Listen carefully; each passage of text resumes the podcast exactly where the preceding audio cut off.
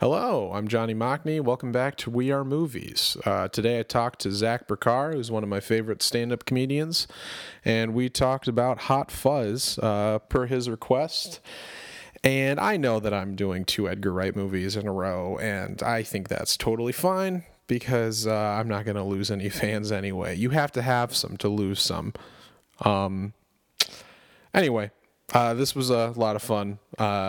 Obviously, spoiler alert for Hot Fuzz. Go see it. It's a perfect movie. Um, I'd say around the one hour mark or so, our conversation about Hot Fuzz virtually ends, and uh, a lot of other bases are covered, including uh, Anchorman and uh, hentai. So uh, there's a lot there uh, for everyone. It's an educational, emotional experience, and I hope you stick around until the end. Um, but anyway, without further ado, here is me and Zach Burcar talking about Hot Fuzz.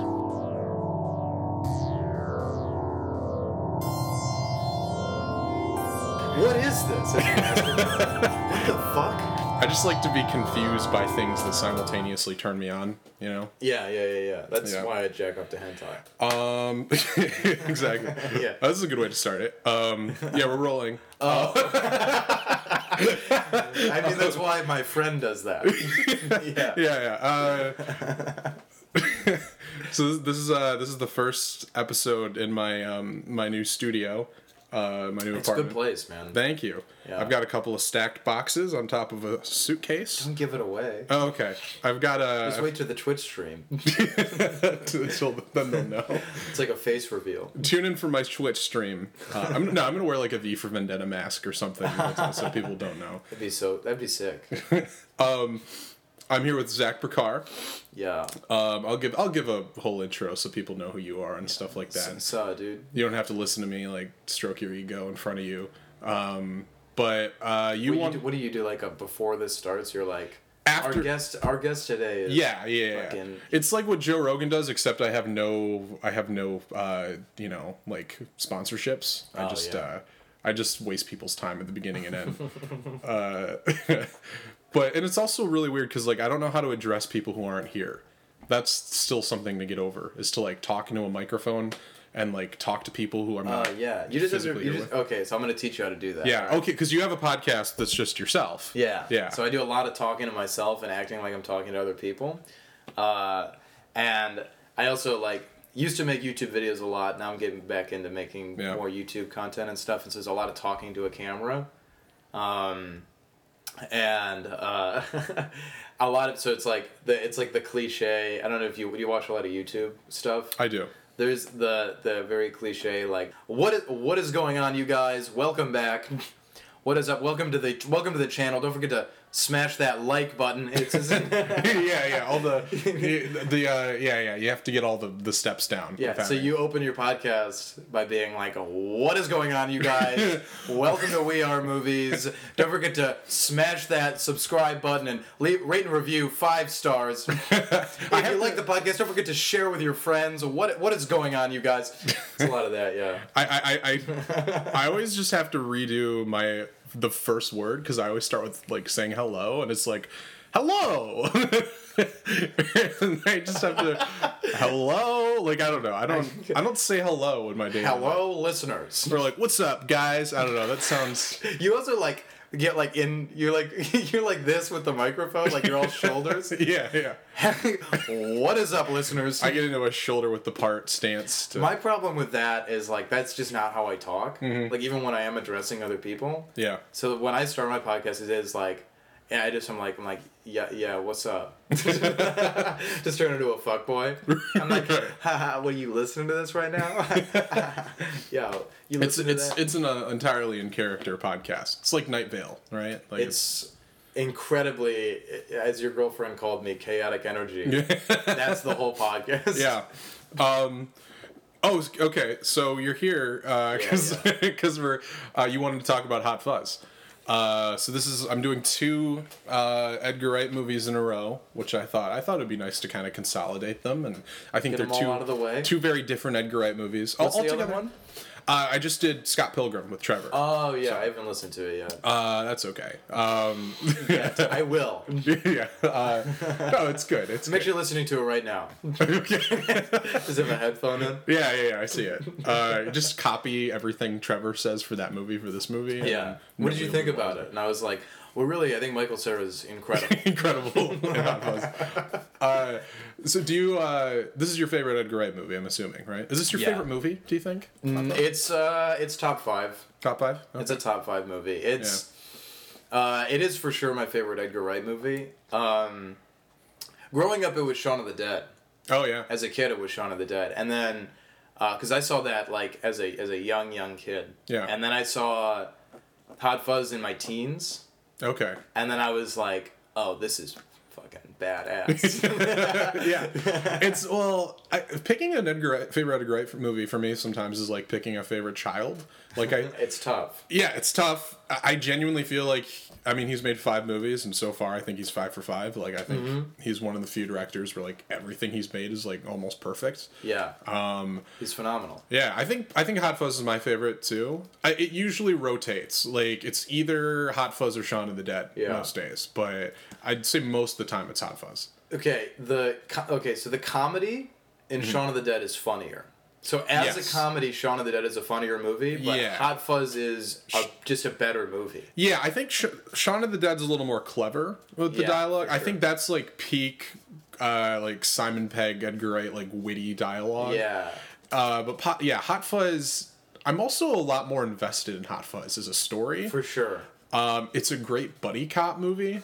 Like I was, I've been talking recently with uh, Brett about how like uh, buddy cop movies are kind of like a lost art form. Like there's great Yeah. ones, like you know you think of like the Lethal Weapons, mm-hmm. and then recently like the Nice Guys was a really good buddy cop movie. But it's like it's stuff like Ride Along that gets the sequels. You know, it's like a great buddy cop movie like isn't always just funny. Like it's just like you have two really well fleshed out like defined characters, and, Right. and you like seeing them together. And I think like Simon Pegg and Nick Frost, obviously, like they've done so many movies together because they're Right, exactly. And they're like real life friends Yeah. and stuff. So it, it you can definitely tell that they just have so much chemistry immediately. right. Uh, but it also they're still capable of like like the way that they can portray being not friends yeah, yeah. is really funny. Yeah. and you really buy it too when they kind of warm up to each other. It's right, like- exactly. yeah. yeah, I think Simon Pegg. This is a really interesting role for him because usually I wouldn't buy him as like an action star. like, Well, he's in Run Fat Boy Run. yeah, yeah, yeah. Well, now he's actually in like Mission Impossible and Star Trek and stuff, so he actually is one. So that shows me. Uh, He's my favorite part of Star Trek. That's how much I'm obsessed with. Like, Mm-hmm. Scotty? the- yeah. yeah, but he wrote the last one, so he's Oh, I like had into no it. idea. I Yeah, haven't seen that. that one was good. Yeah, Look, I, look, I that's the other thing. Like, it's weird to do this podcast. Yeah. Because like I like movies. I would never say I love movies. you are, I- you wouldn't say you are movies. I would. I don't alphabetize my Blu-rays. I uh, I I like movies. Um, I wanted to do like film stuff. Yeah. Growing up, um, and but I but I like haven't seen like I haven't seen so many movies that Yeah. so many people are like, oh, this is amazing. Yeah. So I've just sort of given up on being like a movie guy because I can't like I can't catch up now. Sure, yeah. and so, and I don't like I've never been the guy to be like, oh, I gotta go to the movies. I gotta see this new movie. Yeah. Like I've never been that guy either. Do, do So- movies often come out that you're excited to see, or not really? No, I. I here's the other problem is I kind of want to see every single thing that I see a trailer for. I'm like, oh yeah, that looks cool. Yeah. Um, the most recent trailer I The I- Curse of La Llorona. That looks interesting. wow, neat. I I uh, the the most recent trailer I saw. I went to see Midsommar, Oh yeah. uh, which is good. Yeah. It's not as good as uh, Hereditary? but it's good. And then that's my review of that. movie. yeah, yeah. Uh, they actually, I, I don't know if you've ever done. Uh, we'll cut this. If you've ever, if you've ever done psychedelics before. I have not. No. Uh, well, uh, it portrays mushrooms, like what it's like to be on mushrooms, better than any movie game. I mean, like I've heard that. It's yeah, like it's insane how accurate it is. yeah, It's- like the the way that they warp things the visuals screen, and yeah, like the yeah. mo- and how people are like behaving and stuff. I'm, I've I've met I've known I've been with people while they were on psychedelics Okay. and the just the actors' portrayals were so spot on. Yeah. Like the the paranoia and everything of like him getting like upset about like how bright it was during the day and like when she cries like all that was like that was really great. the line you've seen it right so the, Yeah. the line is uh the when they're when they're when the guy shows up and they're all like tripping and he Yeah. goes he goes oh my god no i don't want new people or something yeah. yeah.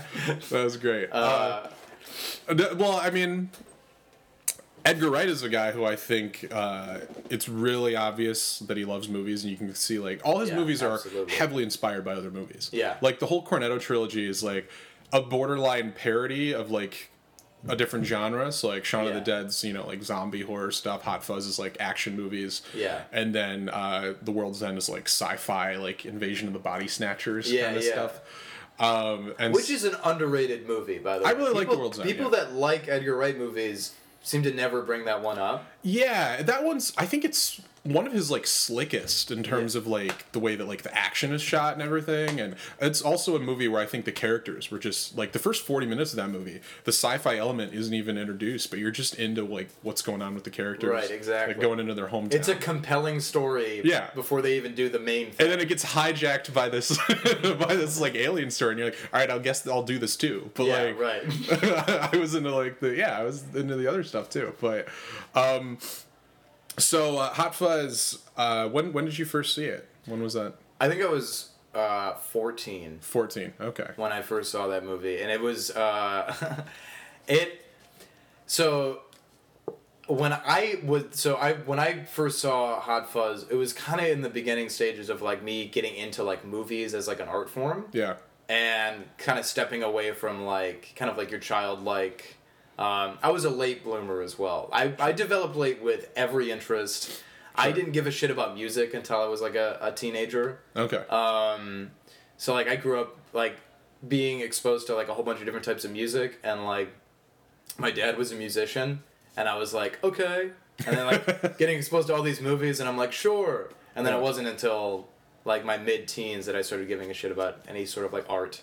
Uh, but uh, no, Hot Fuzz was one of the first movies that I saw and was like, like wow yeah. uh, like on my own. I just sort of, I think my friend was like, "You got to see this movie," Yeah. and then, uh, I was like, "Oh, the Shaun of the Dead guys!" Like I had Yeah. no clue, and then I was like, "Well, this is awesome," and that's kind of like when I started to delve deep and stuff, and so it, it kind of triggered a lot of uh, interest in movies, which is pretty cool, and like in like directing styles and all that stuff, because Yeah. Edgar Wright's style is so unique.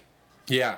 It's so you know an Edgar Wright movie when you see like a trailer, like Yeah, just you- exactly. like I remember when the trailer for Baby Driver came out, and like before it even said Edgar Wright directed it, it was just like the way they would like crank zoom on like parts of the car and stuff Yeah, like that. And I was like, oh, this is Edgar Wright, or like a knockoff of Edgar Wright, like you know. Uh, so it, obviously, like Hot Fuzz out of his movies is you know like it's a buddy cop movie. It's like an action movie. It's did did you?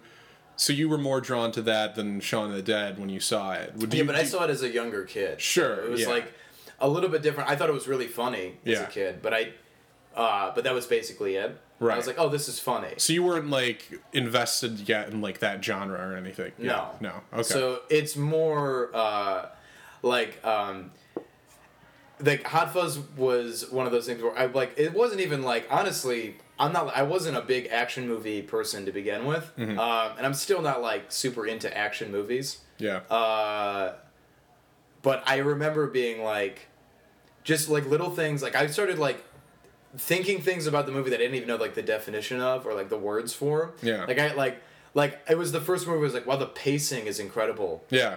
And I didn't even know that that was a thing. Like I didn't know what pacing was or whatever. Right. So like.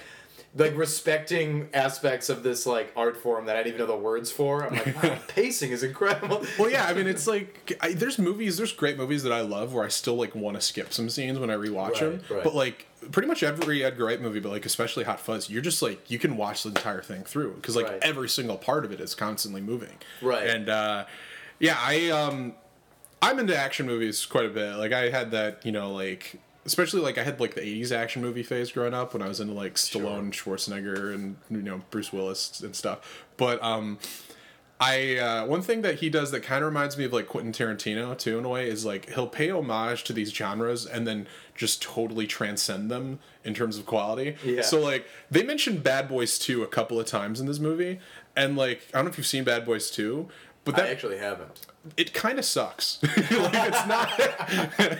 I'm sorry to Bad Boys 2 fans. Like it's fun. Like it's a fun action movie. It's definitely got like a lot of style, and it's like uh, you know, it's also kind of like a hateful, despicable movie too. like with everything it's about. But like it's fun. But like it's not smart you know it's not nearly right. as smart as hot fuzz is it's not it there was not nearly as much effort put into the script as you could tell there was with hot fuzz and it's like hot fuzz is like paying homage to movies like that and like what it um, admires but like it's also making a way better movie than all the movies it's referencing Right, know? exactly. which I think is really great. And and so I mean it's it's really clever. Like uh, I I think so. They introduce Simon Pegg at the beginning, and he's it's weird because I do kind of buy him as this badass cop character from the big city, Yeah. even though like you know he's he's like this tiny pasty British fellow. Like it's like.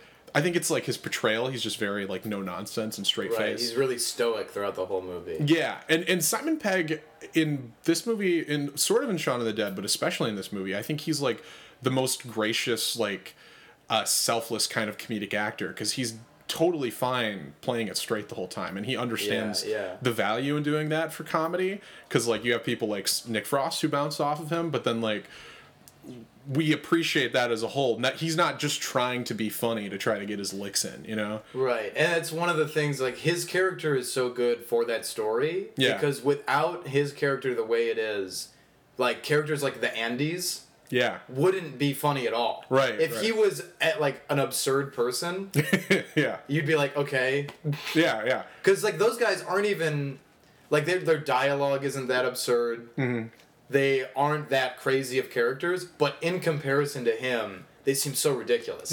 yeah, yeah. well, yeah, and so he, uh, well, it's funny because he's he's kind of like this, you know, he's he's badass, but he's also like this realistic version of a badass cop where he's really into the paperwork Yeah, and everything. exactly, yeah. Uh, you see that like the biggest injury he got was when he got stabbed in the hand by a guy dressed as Santa Claus. Yeah. Who's played by Peter Jackson, by the way. There's like a whole there's like this like chunk at the beginning of the movie where it's just like cameo after cameo because Yeah. you have Peter Jackson and then he talks to his three higher ups who all comically like come into the room by surprise. So Yeah. it's like uh, he's talking to like Martin Freeman and then like Steve Coogan and then Bill Nighy shows up and he's like the chief inspector and uh and then I love like there's just this little moment where he's like because they're saying they're transferring him because he's making them all look bad, and he's just like, "Well, you can't do that." And he's like, "Uh, yes, I can. I'm the chief inspector." You uh, you want me to get the chief inspector? yeah, yeah. And then he uh, he breaks up with uh, has a break up with his girlfriend, who's played by Cate Blanchett, and you never see her face in the entire scene, That's hilarious. which is great. I, I think I didn't know about a lot of these cameos. I mean, Yeah. I knew about the the the faces that you see, but I didn't know Yeah. Peter Jackson. Peter Jackson and Cate Blanchett, who is like an Oscar-winning actress already at this point, and it's like, yeah, let's put her in the movie and not get our money's worth at all. let's kind of like cover it, like that's like the best troll job by like the most famous actor, arguably in the entire movie. Uh, The the one of the things that I really respect about um, Hot Fuzz in particular, because Shaun of the Dead, I feel like doesn't do this as much, um, and neither does uh, uh, The World's End. But like the um, in Hot Fuzz. It, does a really good job of like going like like the peaks and valleys of Yeah. like something very intense or like fast cuts Yeah. and then very slow mundane conversation right. uh, yeah. and uh, the one of my favorite scenes. It doesn't really get talked about when I talk about this movie with people, but one of my absolute favorite scenes is uh, shortly after he gets like introduced to the station and stuff, and they go out for drinks. Yeah. And that whole uh, dialogue that they have is really funny. Where it's like it's like uh, Nick Frost is like, um, what's the single most painful? Or like, what, he's like, I was stabbed in the hand, and he's like, what's the second most painful? yeah. and then he goes, uh, and when one of the Andys takes a uh, drink of his beer, and he's like. You have a mustache, and he goes. Oh, I know. yeah, yeah. That's it's just great. like that. It's like such a mundane like joke, Yeah. but it's so funny. In a movie that also has like over the top cartoonish Right, gore. exactly. Like there's just like really yeah, like the the low like small scale quips. And like one thing too is like I was kind of having this conversation where too many comedies are wrapped up in like writing jokes and then the characters are just like mouths to give those jokes. right, exactly. But yeah, a lot yeah, of the yeah. comedy just comes from like the characters and their like th- their defining qualities. Like, Right. it, I think some other writers would just be like, okay, we have characters like, oh, we have a joke. Let's have Nick Angel say this joke. Like, it doesn't matter if it's out of character. It's like we want to get this joke on screen. Yeah. It's like the writers are doing stand up and they just need the characters to do it for them, sort of. You know. Right, exactly. But instead, it's like they have the characters, and then the jokes came from the situation that they put them in. Well, they do also like Edgar Wright and, and that like the whole um, movie does a really good job of taking uh, taking characters that would be one dimensional Yeah. Because they're not big enough characters to not be one dimensional, but then they just take that to an extreme and make them super comically one dimensional. yeah, Yeah. yeah, Well, yeah, and uh, every yeah, everyone's got like one characteristic, right? Exactly. Yeah. Besides, maybe yeah, yeah. Well, yeah, even like Nick Angel, even Simon Pegg is still like, you know, he's like a very serious cop. Like that's his whole thing. Uh, but then you know, like he warms up to Andy because Andy's Nick Frost and he's adorable and he's like he's so like innocent, you know, and uh, and and that's one thing too is where like. A character who's so one dimensional like that could really get on your nerves. Like you could just get sick of like, oh, he's just a serious cop.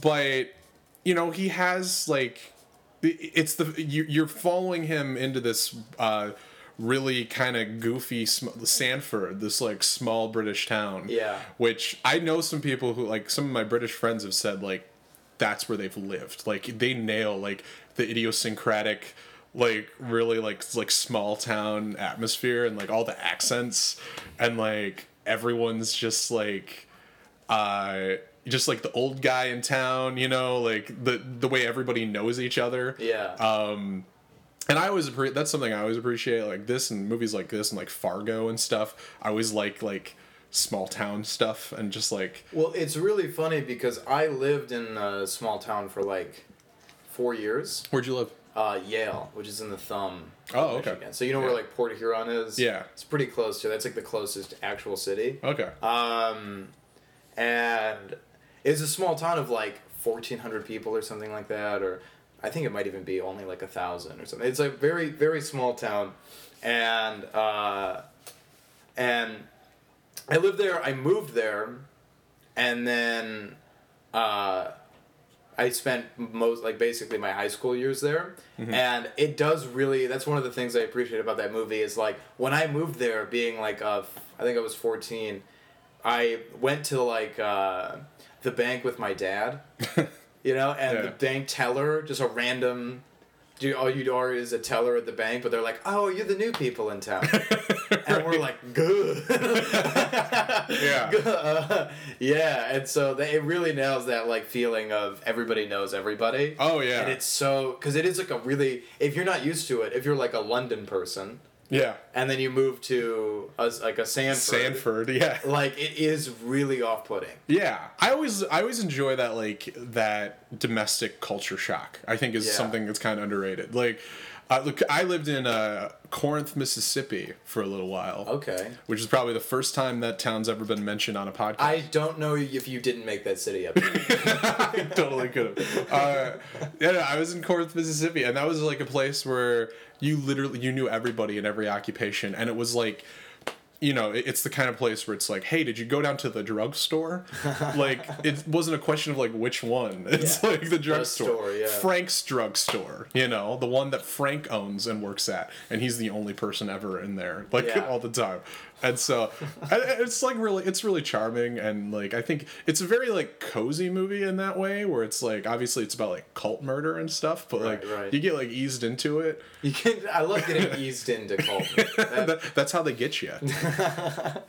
uh, one thing that too that it's a little bit. I mean, it's all about the movie, but like the one thing that is crazy to me about Edgar Wright in particular, but what you, happens a lot in this movie is how like the dialogue is so crisp Yeah. and it's so quick and like everything is so punchy um, and there's like no nonsense when it comes to everybody's conversations yeah. um, but then at the same time somebody that's that good at writing dialogue and then like like displaying jokes and like humor Yeah. through dialogue is also so good at just not having to say anything to make a scene funny right. Yeah. like no dialogue at all and you're laughing so hard Well, there's so many great parts in this movie that are funny just because of the cutting and stuff like Right, that. Like, exactly. There's the great scene where uh, there's the guy getting murdered in his house, uh, and it's cross cutting between that and um, Nick Frost, uh, Andy showing Nicholas Angel like two movies. He shows him uh, Point Break and Bad Boys 2. Yeah. Uh, and it's like they'll cut between him saying like you are pulling my leg and then it cuts to the bad guys like pulling the guy's legs like exactly. like and it's so dumb but it's like it, it's just like the sharpness and the confidence they have in the joke too Right. that makes you chuckle or like bits where like they hit the guy in the face and he falls and then it cross like it like match cuts to Simon Pegg just sitting in the chair like things like that i think it's like brilliant. Like it's like you didn't need to do that but it's it's all so swift and and it's like the great thing about edgar wright movie is if you don't like the joke it's fine because it's over really quickly and you're on to the next one. So like even if something doesn't land it doesn't linger on it you know? Um, There is also like scenes that the dialogue enhances how visually funny the cuts are. yeah. Where like when he does the the scene where it's like uh the oh the goose escaped the castle. And he's like oh your name's piss taker? And then it cuts it, the cut to him standing in front of the guy being like so what does he look like but that cut even without the dialogue is so funny Yeah. him yelling on the phone and then just being like uh-huh Yeah, because immediately when he's like the swans escaped, he thinks it's like a prank call, which is also great small town world building. Like that's Yeah. the fact that you can say the swans escaped and you think that that totally like Yeah. that's your police report there. and then, yeah, and oh, then the it, swans escaped and then it cuts to yeah talking to Stephen Merchant like mid like as he's getting angry and he's about to like tell him off too. Like the cut in energy from that to just this quiet mundane scene. Like a wide shot of the two of them standing outside and him like describing the swans to him too. it's looks like a swan. Slender neck. Slender neck. Uh, and then like yeah and then there's like so many little moments that just kind of happen out of nowhere like when uh or, or it's like you might not even notice them the first time when um when Simon Pegg and Nick Frost are going after the swan and Nick Frost like pulls out his beat stick. He's gonna beat the swan and they don't call attention to it. It's just like that little moment is great. Um and then it's really funny too because they they appro- they approach these moments like the really mundane parts of the job in s- such like a high energy Yeah. fashion uh, to where like they just replicate it all later when it's actual life and death stuff and even like they repeat conversations like when the woman's like no luck catching them swans then he's Yeah. like well it's the one swan actually Yeah. and then they have that same conversation later about murderers yeah the the mirrored uh the mirrored shots and like mirrored dialogue is Yeah. so huge throughout those Right. movies that it's like and sometimes it's even more clever than you think it is like when she says no because then they go she just says no luck catching those murderers then and he's like well it's just the one murder actually and it turns out it's not one murder. Yeah, murderer exactly, too. yeah. like things like that where it's like they totally knew what they were doing you yeah, know it's and so small but and you think it's a throwaway joke at the time, but it all and and that's one thing I like. I love setups and payoffs in movies. Uh, what I don't like is really obvious exposition, like Yeah. you know, like uh, good thing I always keep this gun on hand or something, and, and it's like or something. But it's like so much of the setup in this movie does not feel like setup. You think because it's funny on its own and it works. Um, you know, as just part of the scenes early on in the first act that you don't even realize that they're setting you up for so much stuff right that's going to happen exactly later. it, a lot of this stuff like a lot of the payoff in this movie does come from just watching it a second time yeah, yeah. because you're like you can really appreciate everything they're doing in the beginning all the way up until I mean, I have a, I have one, I have one actual theory about the movie. I don't even think it's a theory so much as it, it's just what I think Yeah. they're trying to portray throughout a lot of the movie is it just being a back and forth. The reason they do so much high energy stuff for mundane stuff is it's the the dynamic between Simon and Nick and how it's what like they the way they portray a lot of this stuff is how Nick wants police work to be. Yeah. and what it's like to be a cop. Whereas all the mundane stuff is just what it's like. That's the simon version. It's like oh this is just my job but nick's like bad boys too. And yeah. so that's why like when they when they go to do the the the traffic stop Mm-hmm. and they like do the the quick cuts with the sirens and they're like let's rip it and then they and then it's just like all right so yeah you were going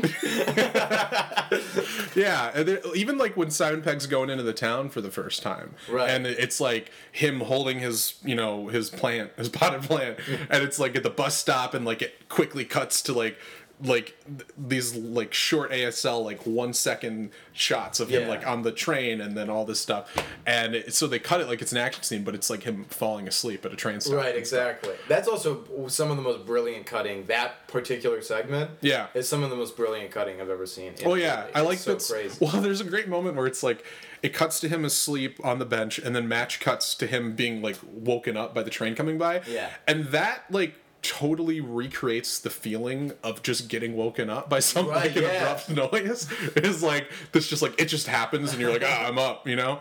Um, and that's great. Uh, I also like you can kind of see. I love that early on. You know, Simon uh, Nick Frost asks him to go to the pub, and he's like, "No," you know. And then, Yeah. but then after they're uh, doing all this mundane work for a while, and then they bust the guy with all the guns. yeah Uh, and uh, a medieval bomb, and and then it's like, like it's loosened Simon Pegg up a bit, and you kind of buy it, you know, like he's Right. getting a hang of the job. So then when he does go to the pub with him, like, like it makes sense. Like it doesn't Yeah. feel like they're just making him do it out of yeah convenience for the story. it's like now he gets drunk yeah, yeah, yeah. uh, that's that that scene too, where with the farmer and it's just like the guy you don't understand a word is translations yeah, is so funny. Yeah. and it also is another one of the the payoffs of like a what seems like a throwaway joke of Mm-hmm. everybody and their mums packing, and it's like well, who? farmers, farmers. farmers' moms, Farmers' mums, and then at the end of the movie, he encounters a farmer and the farmer's mom with a gun. Yeah, exactly.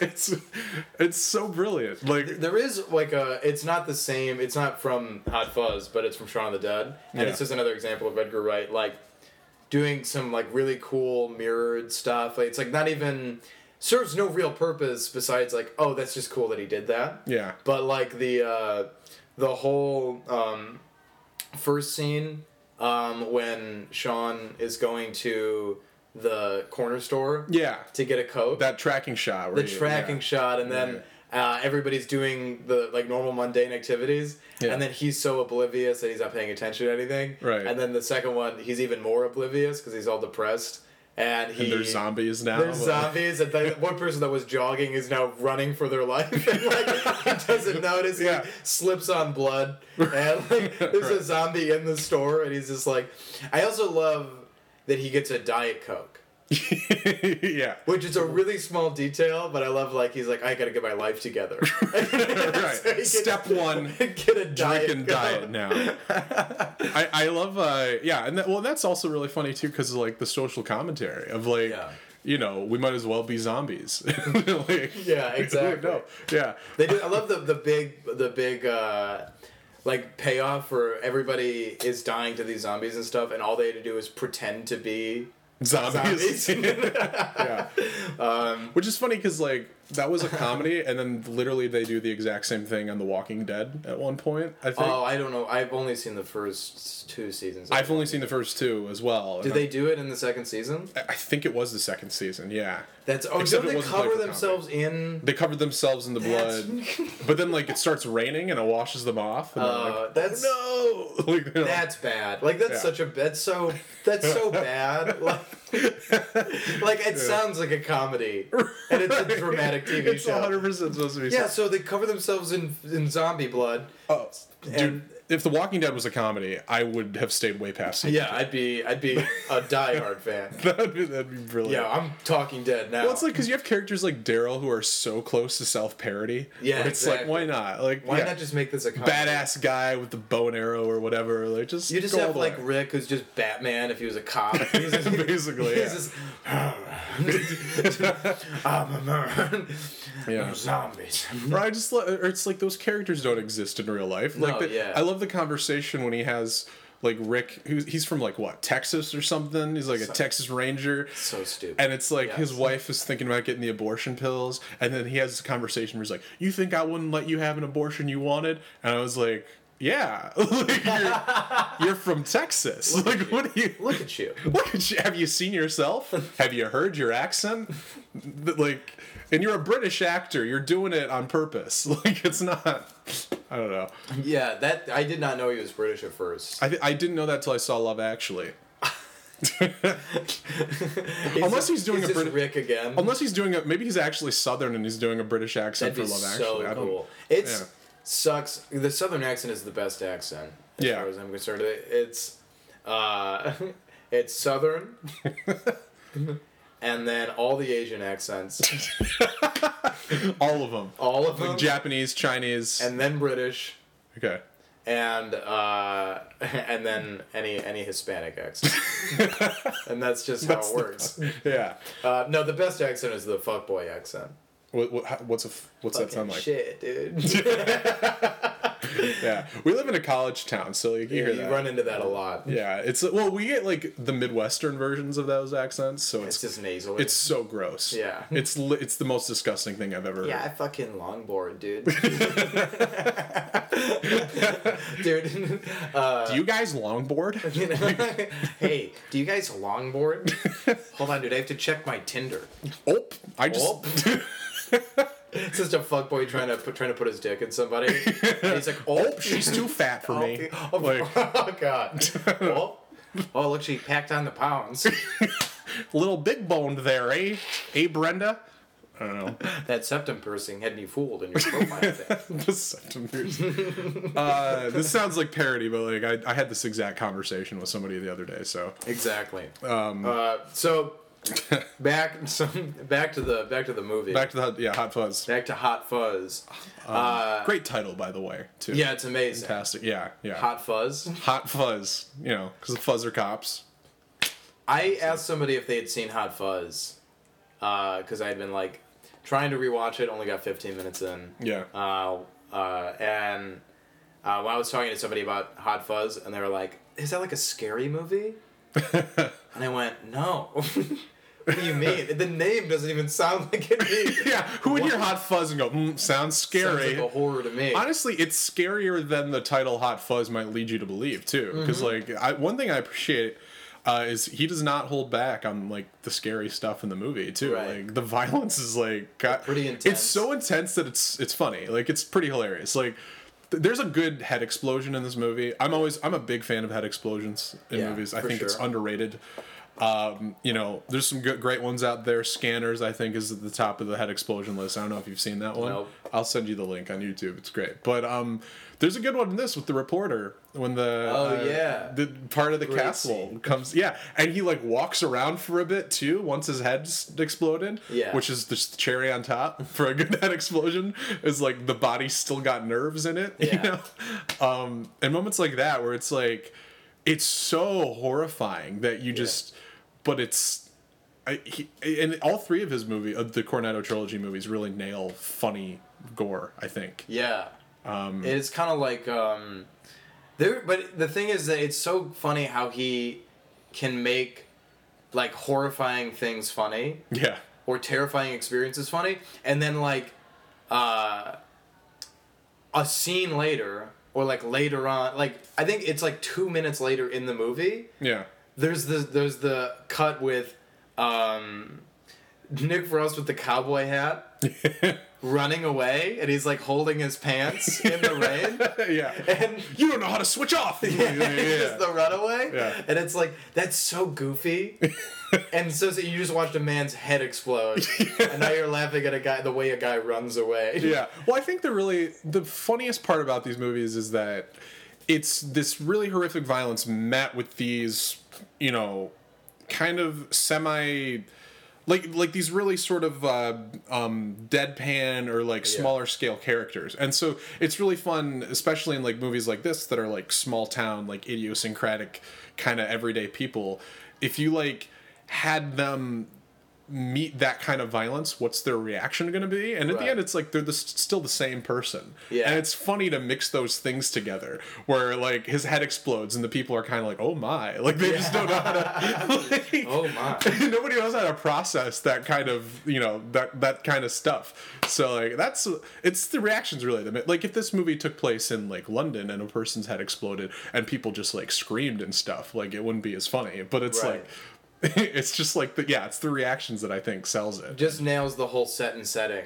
Yeah, And, yeah. Yeah, everything all at once. there's a great running gag of uh, Olivia Colman's character, Oscar-winning Olivia Colman from The Favorite, uh, has this running gag where she'll make like a sex pun after like a murder and stuff. Yeah. And then the best part is like the other cop, the guy they don't like who never talks, he'll like say the point of her joke. Like there's the part when uh uh, the the the the road collision happens and the two Shakespeare like the two actors they lose their heads Yeah. and then she says something like I've had my top off and his layboy and then the other guy goes tits it's like which also happens so quickly you might not catch it right. um yeah there's uh and then there's like the moment where she's like uh uh you know like oh i've been around i've been around the station. Like and uh moments like that are really great. Because it's like that's kind of a you know it's another it's like a character trait. It's like it's not like they wrote sex jokes and like oh somebody's got to tell the sex jokes it's like all right her thing is that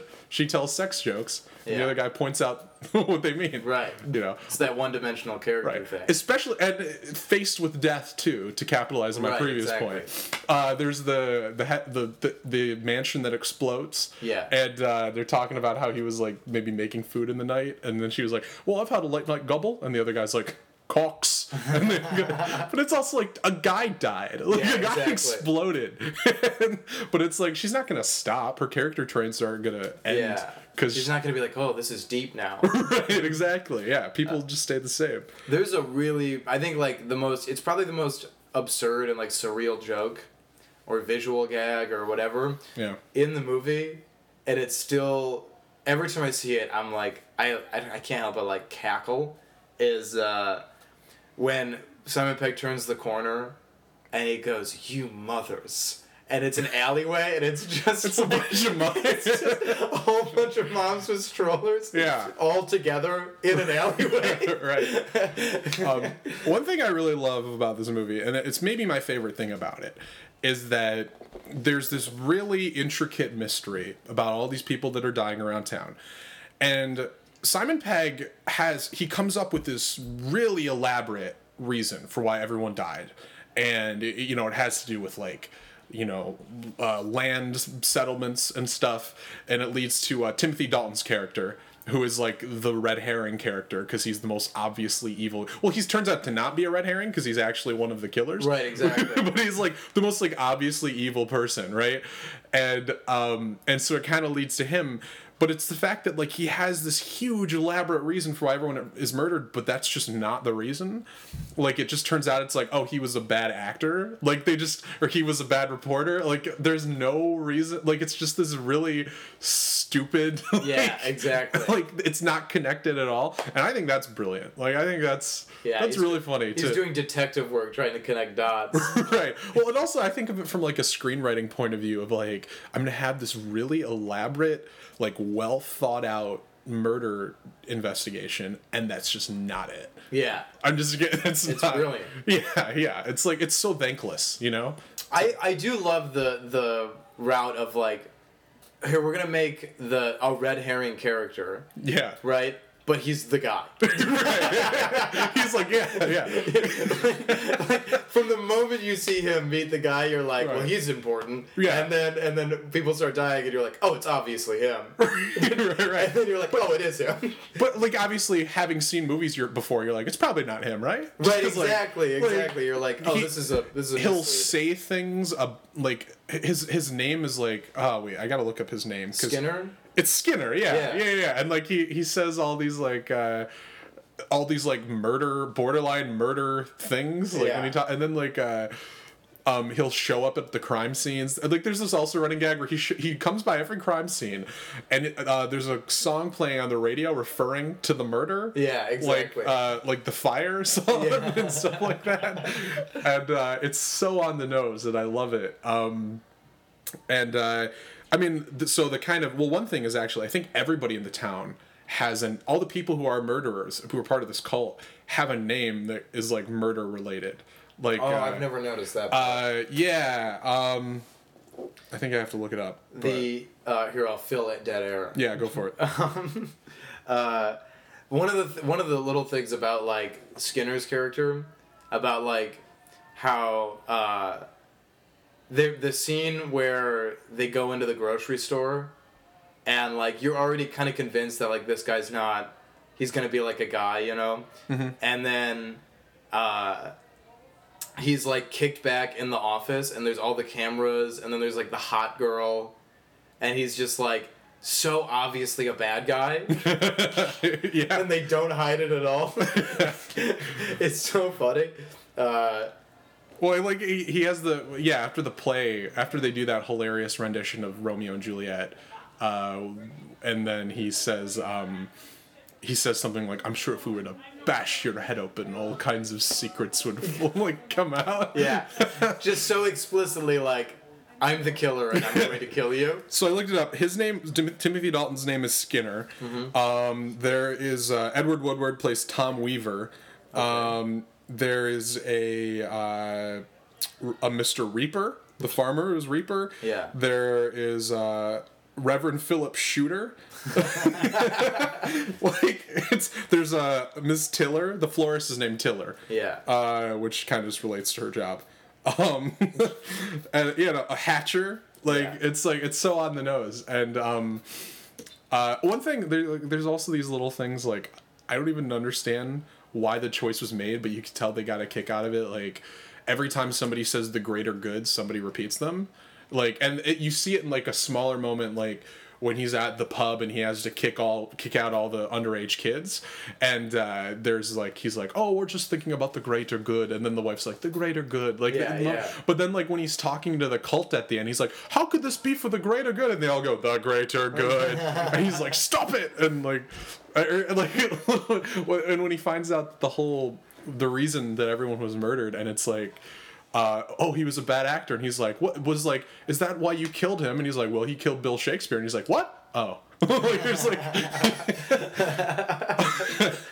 um, but I love that. I love that everyone's guilty. Like Yeah, all the elders of this town. There's I don't know if it's in, it's most likely intentional Yeah. knowing Edgar Wright, but like the fact that it's uh, his last name's Angel, yeah, um, and it's supposed to be like I think like a play on a guardian angel, Yeah. because he's a cop yeah. and he's supposed to protect and serve, but he doesn't save anyone no, not at all. the entire movie. Everybody that was gonna die dies. Yeah. he doesn't save a, a single person, and he kills people. So, sort of. They actually they well in the third act. That's one thing that seemed really intentional was like not a single person dies. right. Okay. they like yeah. shoot people in the leg or in like the shoulder. Uh, there's like a part where they have the fascist hag Yeah. like back and forth that was also set up at the beginning with the uh, with the crossword puzzle. Everything, everything is set up. Everything's set if up. you if you hear anything in the Yeah. second half of the movie or see anything, Yeah. There was something It's that just was repurposed. to it. Yeah. Even the swan is a setup because that's Yeah. how the f- f- Jim Broadbent, like the final bad guy, that's how he gets defeated. Yeah. Was because the swan was in the back of his car. Yeah, Like, the swan is great. right. The, the swan's like the Deus Ex Machina of the entire film. Uh, and then um, one th- oh, one bit that I missed for a long time was uh, earlier on the Andys, Yeah. who are so great. The Andys are really uh, the uh, Paddy Considine, Considine and uh, uh, Rafe Spall, who is the white the token white guy from Life of Pi. They're the two Andys, and they have the moment where he's like, "Let's like go through the entire phone book, start with Aaron A. Aronson, Yes. shall we?" And then at the end of the movie, when Simon Pegg talks to that kid who made like the model city, he was like, you know, he says like, "What's your name, son?" He's like, "Aaron Aronson," and it's like, he's like, "Sorry," and it's like, yeah, like It's just such a a small person. thing, but it's so Yeah. funny. The, uh, the even like the um, the the like scene in the beginning when he's showing uh, uh, Nicholas the uh, the cameras and how he can see everything. yeah. And then he's like, and the the living statue. Is this monster is on our streets, you know, talking about the living statue. Yeah. And they're like, oh, it's fine. And, and then he's dead later on. yeah. they murdered the living statue. Yeah, when he finds like the bunker wherever, Yeah. and the living statue is still like posed. Yeah. like, after he's dead, like he was he was doing his job to the bitter end. That that living statue, um, and then like the people doing the uh, graffiti too, and like Yeah. yeah, like everyone everyone gets capped off, uh, and then uh, but also like just as an action movie, really competently done. Like the whole f- climax, like last thirty minutes is a lot of fun. too. Yeah.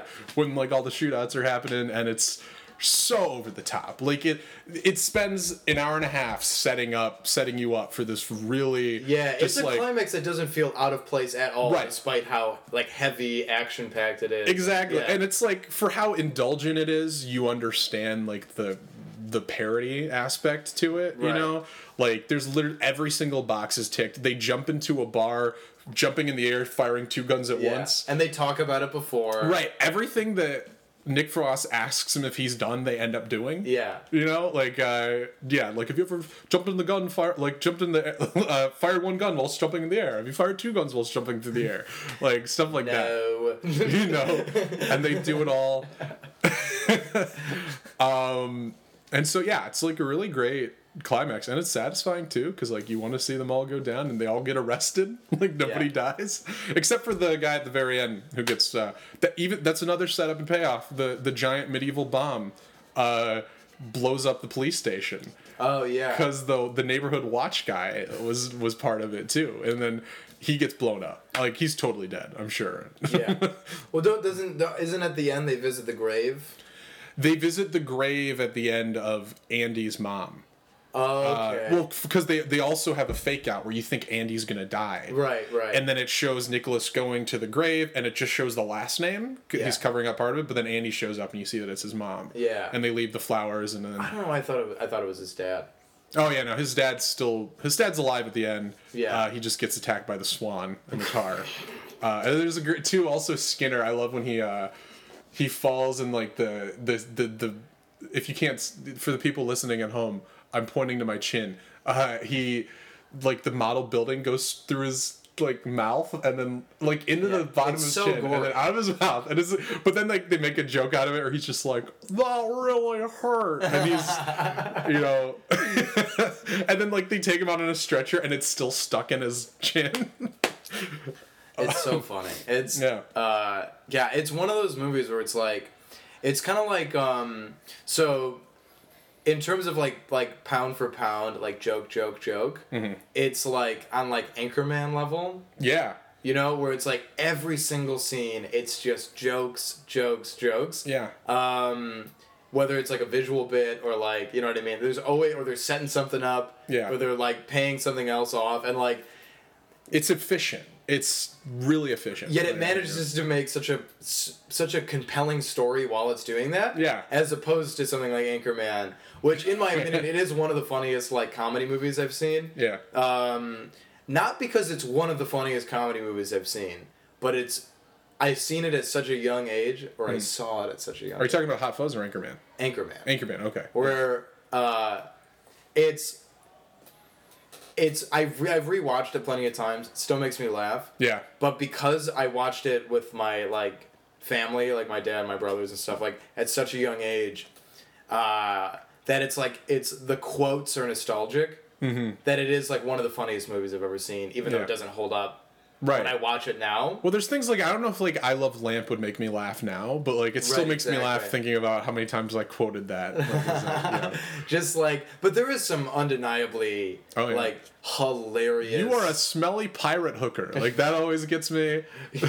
there, there's like little gems in there where it's like, wow, Them- they were them- riffing for hours, and then they got this one. right. You know, them singing "Afternoon Delight." that's it's just brilliant. so funny. Yeah. Like there's some hilarious, but like that's the thing is like they they they set they sacrifice a compelling story Mm-hmm. to do all those jokes yeah. because it's just you can't really develop your characters when you're just like Yeah. slamming jokes down people's throats in every single scene and it's all just riffs. Yeah. And it is like, oh, we're these are comics. Well, yeah, and that's sort of that was kind of the beginning of like the Judd Apatow brand of comedies, Right. which is obviously Anchorman's a little goofier than most Judd Apatow comedies, but um, I think he produced that. But like he, a lot, you know, his movies kind of created this formula of it's like people sitting down. It's an Apatow movie, right? It's produced by him. Okay, yeah, it's directed by Adam McKay. That's Um, okay. Yeah, that's what I thought. But a, a lot of the movies he produced, like, and I love some of the movies, like Superbad also is one Super of my favorites. super funny. Yeah. Uh, but a lot of his movies, the, you know, the, the the style was like this borderline like mumblecore kind of style where it's like these lockdown shots. There's not much happening in the story. You just have long scenes of people kind of riffing, and you get the comedy from that, and that works for the kinds of movies that he's doing. Um, but I was kind of like I was think I was also talking with uh, Brett and Trevor about this, where uh, people are kind of using that style for comedies where that shouldn't be used. Like right. in more story based movies. Like if Hot Fuzz had that approach, it wouldn't work because it's Yeah. supposed to be also like a buddy cop action movie. You know, uh, like Ghostbusters kind of had that style of comedy, the new one, Yeah. and that kind of I think hindered it quite a bit too Well, it is like because it should uh, be tighter. That It, well, that's what I guess. Like the point being, it's really interesting to see how like one director can do the same thing of like cramming comedy yeah, throughout an entire movie. Like the whole thing is funny, yeah, um, but in such a different way. yeah, Like yeah. it, it, like it's so radically different in every facet. Right. Yet it, yet it is a full comedy from beginning to end. There's Yeah. no, they're not sacrificing comedy for one thing or anything like that. Well, yeah, and I think it's it, it kind of depends. I, I think Hot Fuzz is something where it's like firing on all cylinders. Right. So it's funny because of the editing and the script and the actors and the you know the shots, uh, and there's so many like on so many levels. It's like a perfectly layered like bean dip. You know, there's like if you di- however like you dip your chip all the way to the bottom, you're gonna get something like of everything. And then it's like Anchorman. Wow, that's a beautiful metaphor. Thank you. um, I'm sure I didn't invent it, but uh, then there's like Anchorman, Yeah, and if obviously, you invented it, it wouldn't be good. obviously, I'm not like crapping on Anchorman. I love that movie, Sure, but yeah. that one is pretty much kind of uh, locked into like the charisma of the actors and Right. their ability to But improvise and stuff like let, that. let me tell you why I think Anchorman is a lot better than a lot of those other Apatow movies. Sure. So I mean, I lo- I think Superbad is well, probably the best one. Yeah, Of like yeah. that that whole genre. Well, so Superbad also works really well as a drama too. It's right, like exactly. The characters. It's just so- a good movie. Yeah, Like yeah. you take the comedy out of it, and it's just like it. The arc makes sense, and Yeah. there's like you know, so like the it isn't just like let's cram as many jokes as we can into Yeah. This like funny concept because the concept is super vanilla. yeah, It's oh teens trying to go to a party and get laid, yeah. but like the way they execute it is so good, and Right. it's and the characters make the it. atten- the well yeah the attention I think they put into the characters and like you love Seth and Evan as characters Right, spend time with them yeah But like, uh, so um, it also kind of reminds me of like the innocence of like of what comedy is for some reason. Like, Yeah. like because it is so like it's so juvenile that it's like that's okay. But that's the reason I like Anchorman so much. So Superbad is juvenile. Mm-hmm. But it's still like a sex movie. It's like a sex and alcohol movie. Yeah. What I love about Anchorman, in comparison to all these other Apatow movies like Forty Year Old Virgin and Superbad and Knocked Up and shit, Yeah. is like Anchorman is these characters are grown men and they are so juvenile. and they're in like a it's about their profession. Yeah, they're like, it's not. professional men, and like Yeah. they don't know what sex is. Like, like, like, like how they behave is they're so they're like children. Yeah. But like the uh, like there's a line in Anchorman, and I, I don't mean to like take it away from Hot Fuzz, but we're movies, bro. Oh yeah, we, we are we are movies. But movies. like in Anchorman, uh, I also realized that like I always do this thing when I start talking about anything where I'm like, I don't know anything about this. I'm an idiot, and then I just like dissect everything about it, and then people are like, I thought you didn't know anything about it, and I'm like, I'm still retarded. Don't worry. um, and that's that's every conversation I've ever had. Yeah. But, uh, what's great about Anchorman and what sets it apart and what bums me so much about the sequel is that like it really took the the sequel just kind of ruined what Anchorman was. oh, you think so? I think so. I mean, it's funny, but what Anchorman was, in that it's like it's the juvenile essence of like grown men Yeah. not really getting anything and like they don't understand sexism. It's especially kind of because it takes place in the 70s. It's Right. like they're really drilling into that just like arrogant, Yeah. Eh, masculine qualities of like, when they go like we, we're going to talk about there's a growing level of misogyny or something like that in Yeah. the workplace and then I, I believe it's an old old wooden ship yeah. no it's not that Right. but there's a there's a line that really really captures and it's a throwaway line it's not even that funny but it really captures the whole atmosphere of that movie where like uh, i in my opinion i gotta you have to say in my opinion Mm-hmm. but uh, when champ they're all sitting eating lunch like in front of the fucking like in front of the news thing Yeah. and they're all eating lunch and like champ's like eating a banana no brick's eating a banana Yeah. champ's like eating a sandwich and champ goes i don't know man this girl Yeah. You've really been hanging out with this girl, man. It's like I've had that exact same conversation at the lunch table in middle school, you yeah, know? Uh-huh. exactly. I don't know, dude. Like you've like you've heard your friend be like, "Man, Yeah. you've really been hanging out with this girl," but it's just like four grown men, Yeah. in suits. If you're if you're over the age of 35 and you're still referring to women as girls, like that's a problem. it's just like Uh-huh. that, and like, uh, and then even when there is sex in the movie, yeah. it's so like juvenile. Right. Where it's like, I'm gonna take you to Pleasure Town. yeah. Oh, we're going there. Oh, we're going there. It's just like Right. it's so childish. It's like, Yeah. but then all these other like, uh, well, like the whole idea of like making sex like this deity Yeah. like, like it's like where it's like this like this unquantifiable pleasure like that's such a high school yeah, view of where they're trying to pick her up, and he's Yeah. like 1001, 1002. I don't know if you heard me counting. I did over a thousand. That's no, like uh, Anchorman's brilliant. I'll Yeah, bring- it's so, but that, that that but that concept of like doing like a movie that that in that style, like that Apatow style, but it isn't about sex. yeah, it isn't like a sex movie that Yeah. not the goal uh, and it is more about like the rise of feminism like the like the actual concept of the movie is deeper than like any other Apatow movie Right, because it's yeah. like men dealing with it's women gaining power in the workplace and all this shit and like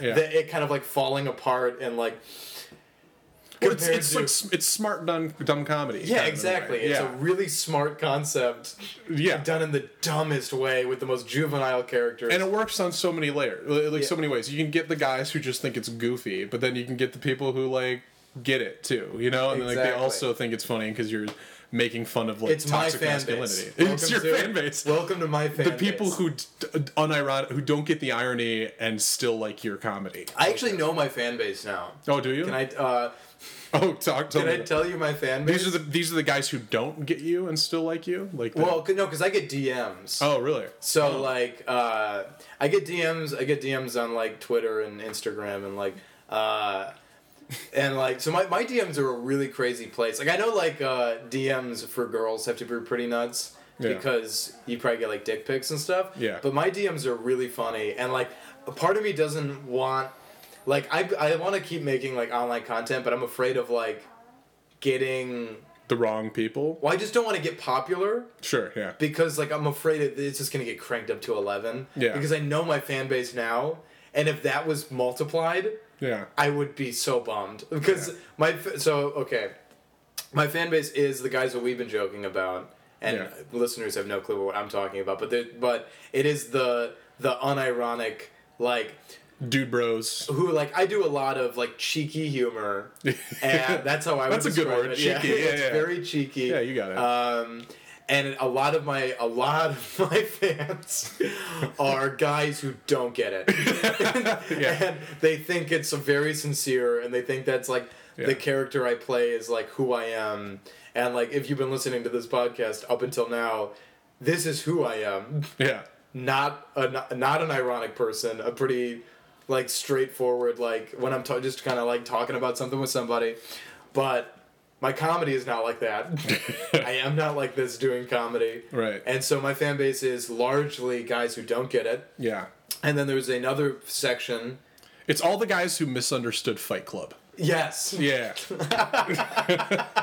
It's exactly what it is. Yeah. All the guys, all the guys who like uh, misunderstood Fight Club. I have a nice section of dudes with Tarantino posters in their rooms. Oh okay. shit! Shoot!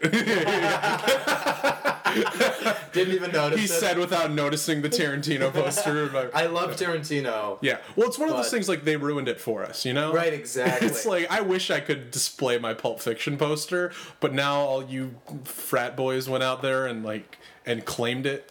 I know? mean, I have movie posters, but I have a Psycho movie poster. Oh, sure. And a Taxi Driver and a Ah, Dracula. so you like to murder women? Yeah. is what you're saying. Well, I have an Attack of the 50 Foot Woman poster as well. Oh, great. Yeah. so yeah, I'm really driving home the misogyny point. Yeah. Uh, and so so I have like the uh, even my even my decor is ironic. Um, but uh, Yeah. so so I have that, and then in my other fan base is uh, um, largely female, um, and that is broken up into uh, smart women who get what I'm doing, Yeah. and for some reason those are like the diehards Yeah. where like like they're like comment they're like oh if I like post something they're like oh I listened to your pod it's so funny this the, this joke in your podcast is so funny like they want to tell you what's really funny Mm-hmm. uh, so it's like the, you it's my fan base that isn't the fucking dude bros who don't get it Yeah. is almost all women Sure. Yeah. um, and then I have that's a subsection of those women who I think part only listen to me because they think I'm attractive, and that is very funny. yeah. yeah. Like they're gonna listen to this, right. and then they're gonna hear me call that out. They're gonna be fuck, he's talking about me because Yeah. I do get like thirsty women in my DMs. I've been looking for more thirsty women to listen to this podcast. Yeah, so I'm getting. good. If you want that, maybe. I'm open to all fan bases. Do you know. think if I were to start dating somebody with these thirsty women that are like diehard fans of my content would be like and stand up and all that stuff, would they like stop listening and stop like consuming my content because I'm no longer attainable? or because there are they are intelligent young women, would they be would they be like respectful and just lustfully watch from afar?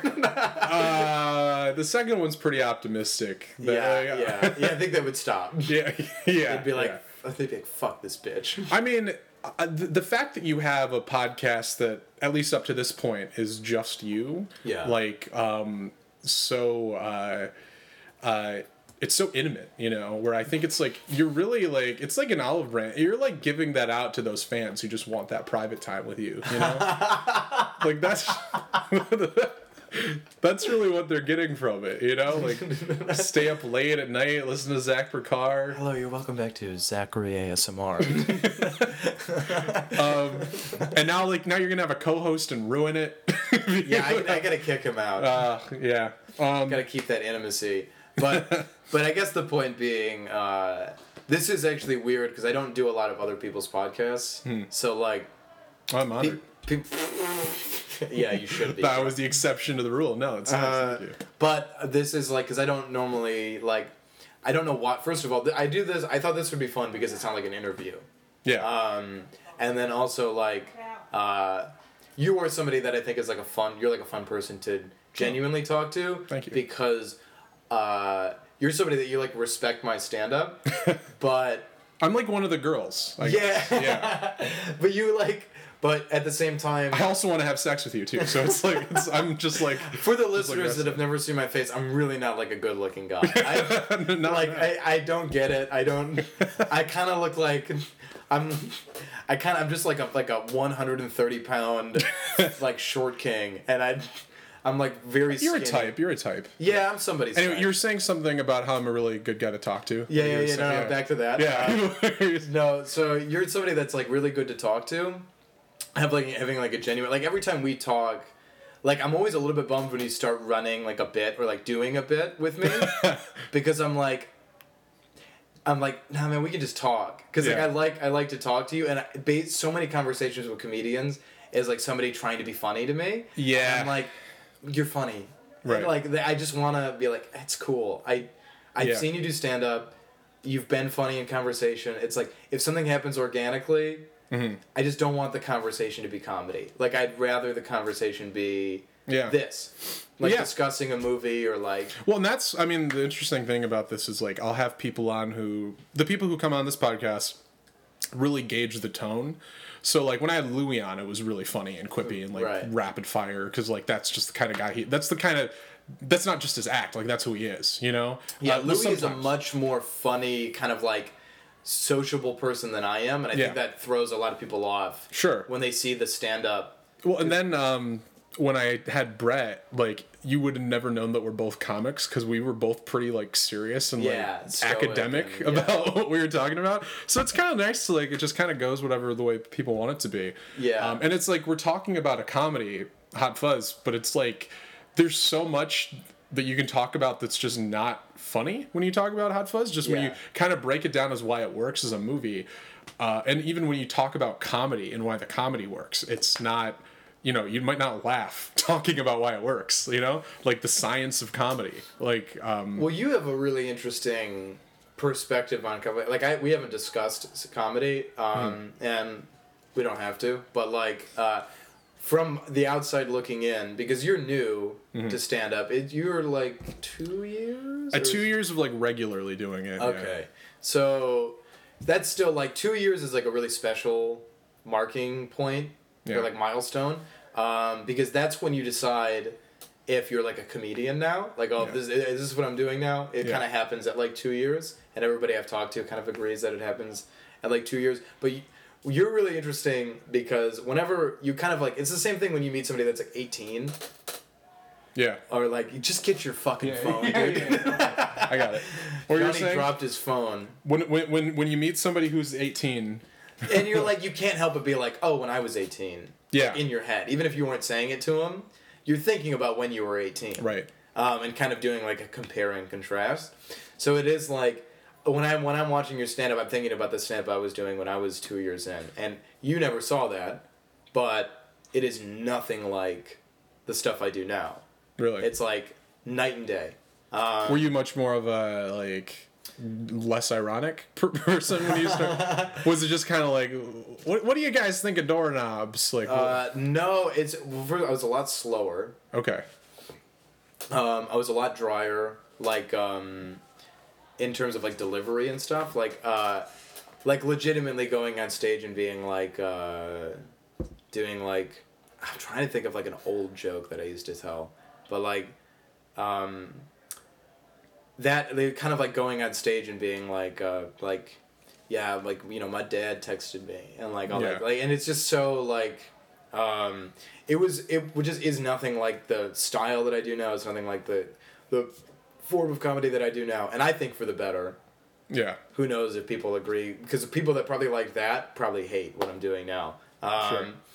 So seeing you now, your perspective on stand up and seeing how like the style of stand up you do, and I love like your sense of humor, but also like your sense of humor and how you open that up to people while you're on stage is really interesting because you can I can almost tell that like you've consumed a fuck ton of like art and cinema and like TV shows and like you can you can kind of read it on you while you're kind of expressing yourself to other people because it's like, oh, this is a guy that's just like seen all this stuff. Right. You're saying I am movies. Yeah, you are a movie. I am. Okay. like like Right. like seeing you on stage. Like it isn't shocking to come into your house and see the Blu-rays.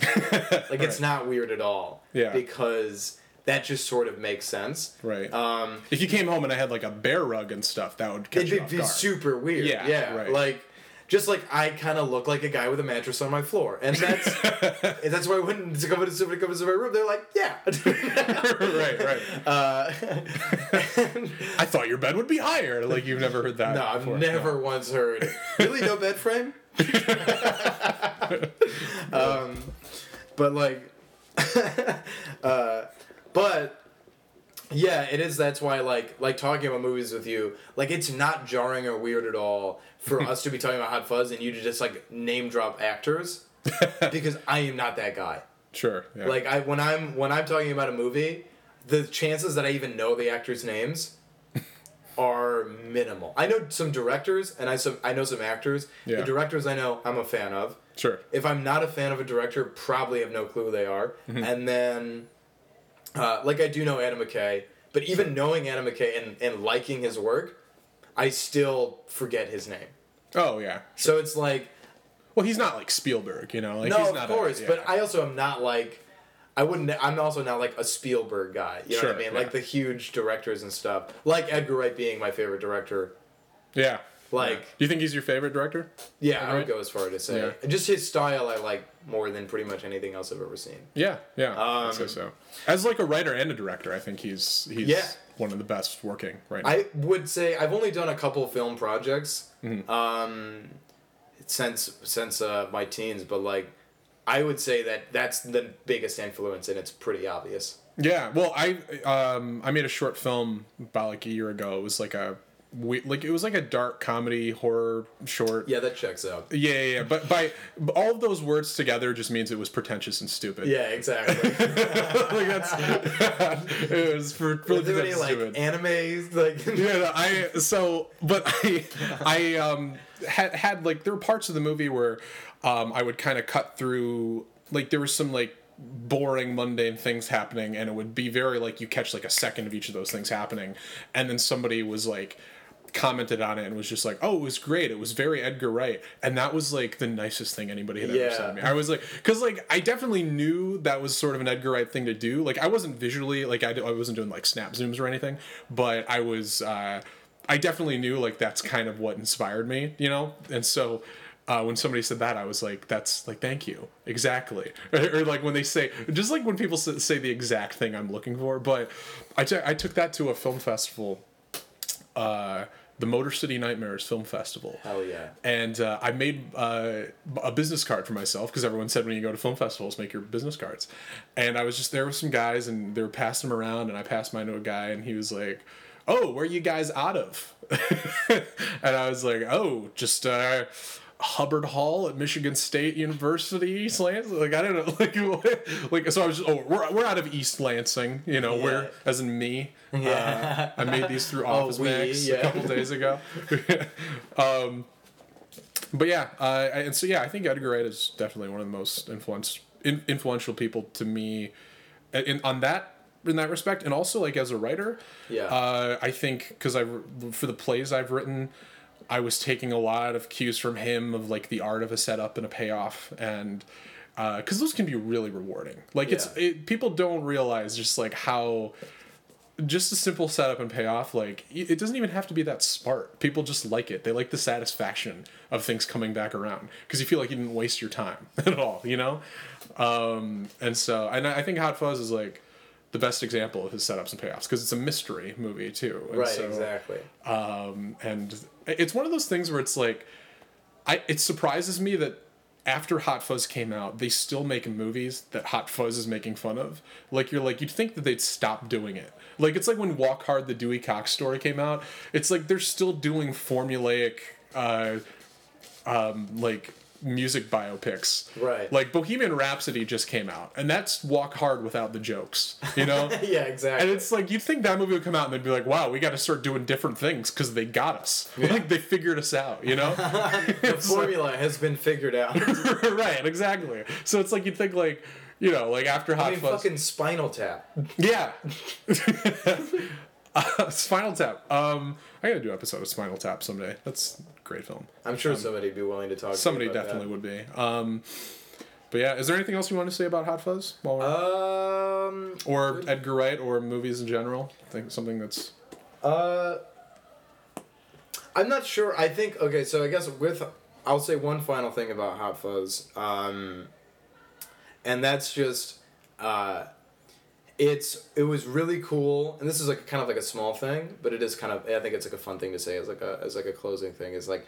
As somebody that watched Shaun of the Dead at such a young age and was like, "Oh, this is like so fun," yeah, and then to see Hot Fuzz and like not really connect all the dots right away, but be like, oh, this is the Shaun of the Dead guys, yeah, um, and and then be like, when uh, it started to ramp up and the action sequences started to happen, um, like the, all the gunfights and everything, to be like.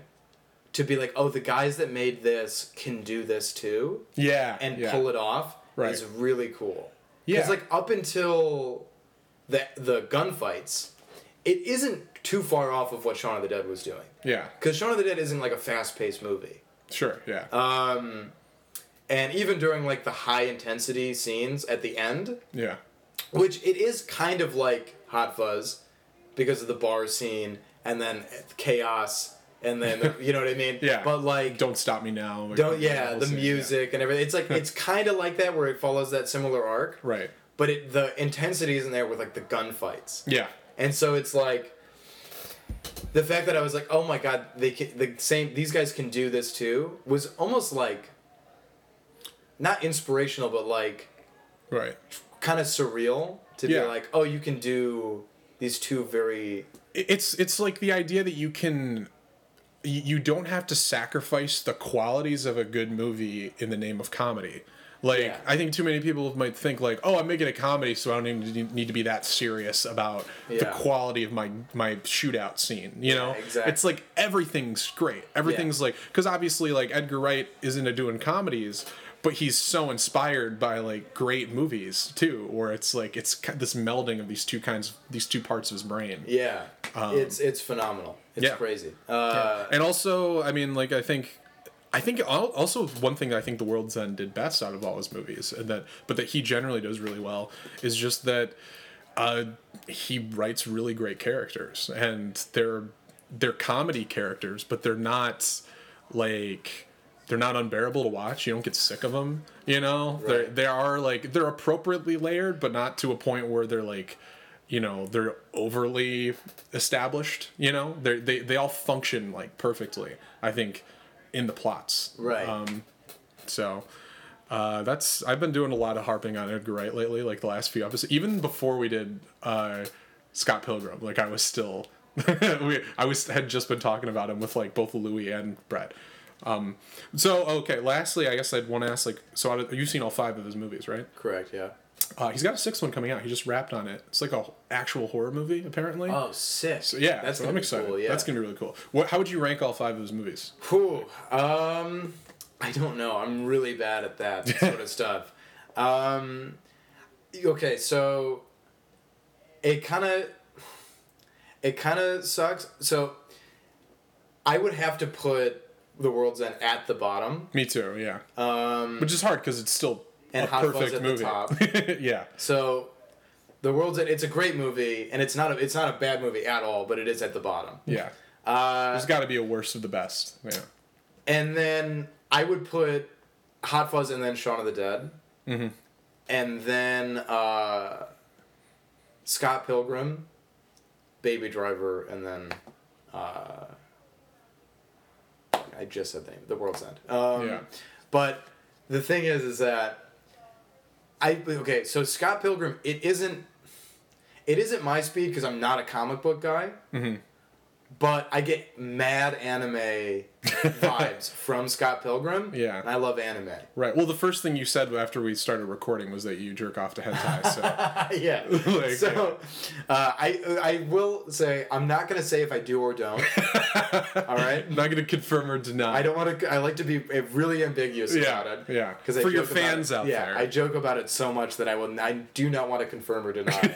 Right. If I actually do or not, I'm just gonna keep saying or referring to hentai as uh, my main source of porn. Right. Um, but if you if listeners don't know what hentai is, it's like anime but better. What are, are there? Are there? Is is hentai? Is there like anime porn? Like, Yeah, uh, like or is it like anime parodies where it's like like Attack on Titan or something? Um, if there is, I haven't seen it. oh, okay. Um, I haven't seen it. finger quotes. He's yeah. finger quotes. Yeah. um, but uh, but no, no, there absolutely is like the best part about anime and hentai. uh, is so like anime and then so anime is sexual kind of to begin with. Sure. Like there's just something about anime that's sexual. Oh, yeah. And then there's anime that's basically hentai, and then there's just hentai, and it's so funny how like it just because you can do that. It's a spectrum. Because it's, drawings. Yeah. You can just do that. Like I've been watching anime where like I'll watch unanime. I don't know if it's anime or unanime, but I like I'll watch something and then like so be like, oh, you got to check this out. And so I'll be like, cool. Like somebody will DM me like, oh, you, you sh- yeah, I know you watch anime. You should watch this. And then hmm. I'll watch something, and then, fucking three episodes in, there's just like a girl in like a thong, and it's just like really, really graphic. Yeah. And like it's hyper sexualized, and I'm like, okay. Or like she'll like be grabbing like a bulge, and I'm like, what? Right. Well, it's. I mean, the luxury is like you don't have to convince the actor to do it. You don't have Right, to be like, oh, what's in the contract? They can literally do anything. Just it's do it, yeah. so crazy. Wow. But like, um, it is like a South Park level. Like, oh, we're just gonna have Mr. Garrison fucking okay. Yeah. He's on the phone. right. Yeah. because we don't have to convince him or anybody to actually fuck on screen. Right. Um, but like, it's very economical. It's. yeah. Yeah. Uh, but I guess the back to the ranking to close it out. Uh, Sure. Sorry to, for that aside. Uh, but Scott Pilgrim is higher than Baby Driver because I get the the anime, Jap- Japan, Sure. Korea, like all those vibes from it. Um, and I do really like I do really like Korean culture. Yeah. Um, not so much Japanese culture. I mean, I, it's whatever. And if you're a racist, then it's all the same culture, so who cares? But like, uh, but I like I like, but I do like the South Korean culture, which I'm a racist, so I guess it is all the same to me. right. Yeah. I was but- gonna say. Uh, I'm a Nazi, so uh, but the South I can't Korean. Believe he just admitted he's Oh Nazi God. On the it's this late in the podcast. They're not listening. Uh, not- they did not make it this far. no, but uh, it's just my mom and, and your fans. That's all. the South Korean stuff is really cool to me, and so like, uh, uh, I guess like that just because of the vibes. I don't think it's a better movie than Baby Driver. I think Baby Driver is actually a better movie, Mm-hmm. but I like the style Yeah. personally more of of uh, Scott, Scott, Scott Pilgrim. Pilgrim. So it, it's it's right in the middle. Um, Okay. And then Shaun of the Dead because I just love horror comedy so much. Yes. And then Hot Fuzz because it's just a fucking flawless movie. As far Yeah. as I'm concerned, it is actually a flawless movie. I'm happy to say that. Yeah, I think it's perfect. Like it's a it's a every perfect conceivable way. Hey Yeah. Edgar, if you're listening, bro, Edgar- I just want to let you know, dude. I know you don't get much praise, so It's we- a flawless movie. we bro. here at We Are Movies uh, love your work. we love your work. So It's keep doing it. Hey, don't stop. Bro. Keep making a movie every five years. And, um, uh, okay, well, I mean, I guess, I that's, guess it. that's it, Thanks for doing this. No uh, problem, appreciate man. it. It's my pleasure. Do you want to plug anything besides hentai? Do you want to plug? yeah, you should watch hentai. Give it a try. Give it- yeah. um, no, uh, yeah, I have uh, I have a Instagram, website, Twitter. It's all the same handle. You have a website? Yeah, yeah. Is it just zachburcar.com? No, it's my Instagram handle. So Oh, it's okay. okay. My name will probably be the title, so you can see my name. But like, uh, it's my name, last name, and then with a Z at the end. So it could be pronounced however you want to pronounce it. I prefer Bracarzi, like it's Italian. Um, Okay, yeah. I think that's the most fun way. Uh, I have a YouTube channel. It's the same name. I do YouTube content and stuff. Uh, I'm a stand-up comedian, so don't watch that. Um, you Yeah. probably will never see me live. You have a podcast too. I have a podcast. It isn't that name. It's it's the only thing not named that because I'm trying to keep it low key. I'm, trying Okay. to, I'm trying to make sure people don't listen to it. So do you not want to say the name? No, I'll say it. Okay, go for it. Too many people already listen to it, so I'm trying to keep it contained. sure, yeah. Uh, I'm not even sharing it on Instagram anymore. I'm like, cool, we've reached max max listener. Uh, it's uh, damn dude, lol is the name of the podcast. It's definitely not ironic, uh, as you can tell by the name. I'm sure uh, in the Venn diagram of who listens to your podcast and mine, it's like you haven't reached any new people anyway. Like, yeah, it's the same. Except my, people. my mom's gonna be a regular listener now to Damn Dude LOL. That's the difference. Yeah, no, uh, Johnny's mom, I, uh, Mrs. Mockney, if you're listening right now, I, uh, I read the news at a point in my podcast, so it is informational. Yeah. It's I very do- current. Yeah, it's very, it's current events. Um, so I get to, I talk about like the hentai I've been watching. And the news. I tell, Everything you need in your in your it's a little bit of everything. yeah. Um, do some really killer bits. I think a bit in the last one was about how I do jujitsu, but I'm mostly the Jew part. so that's kind of the jokes that I do. That's that's a great bit. it's hilarious. It's really you just workshopping for yeah. nobody. Some Yeah. people will be like, "I'm more of a jits guy," and I'm like, "Nah, I'm all Jew." so that's my, that's if you were like, "What's this guy like on stage?" There it is. There it is. So in case you were wondering uh, if you should see Zach Burcar on stage, now you know not to. now So- you know that you're gonna just hear jokes like, "I've been reading where the wild things are," and they don't tell you. Jokes like that. Yeah. It's all That's jokes actually brilliant, though. That's a perfect joke. That's, all no, no, it's That's not. the hot fuzz of jokes. Wow, the pacing. a perfect pacing. God, what an incredible pacing. Oh, perfectly edited. Um, uh, thanks. Perfectly edited.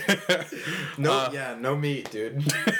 Real prime cut. We should uh, we should we should podcast again sometime. Yeah, you want to be a guest on my podcast? I'll totally be a guest on your podcast. Yeah, Just well- tell me what hentai we're going to talk about. and yeah. I'll catch Welcome up back to Damn Dudes, lol. it. Somebody like, I did not sign up for two dudes. yeah, it's just in parentheses S. Perfect. All right. All right, we'll do sick, it. man. All right. Thank you. Yeah.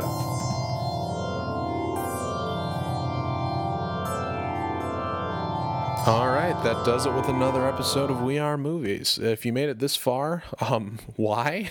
Why would you do that to yourself? Um, I'm just kidding. This was a lot of fun. Uh, thank you for listening.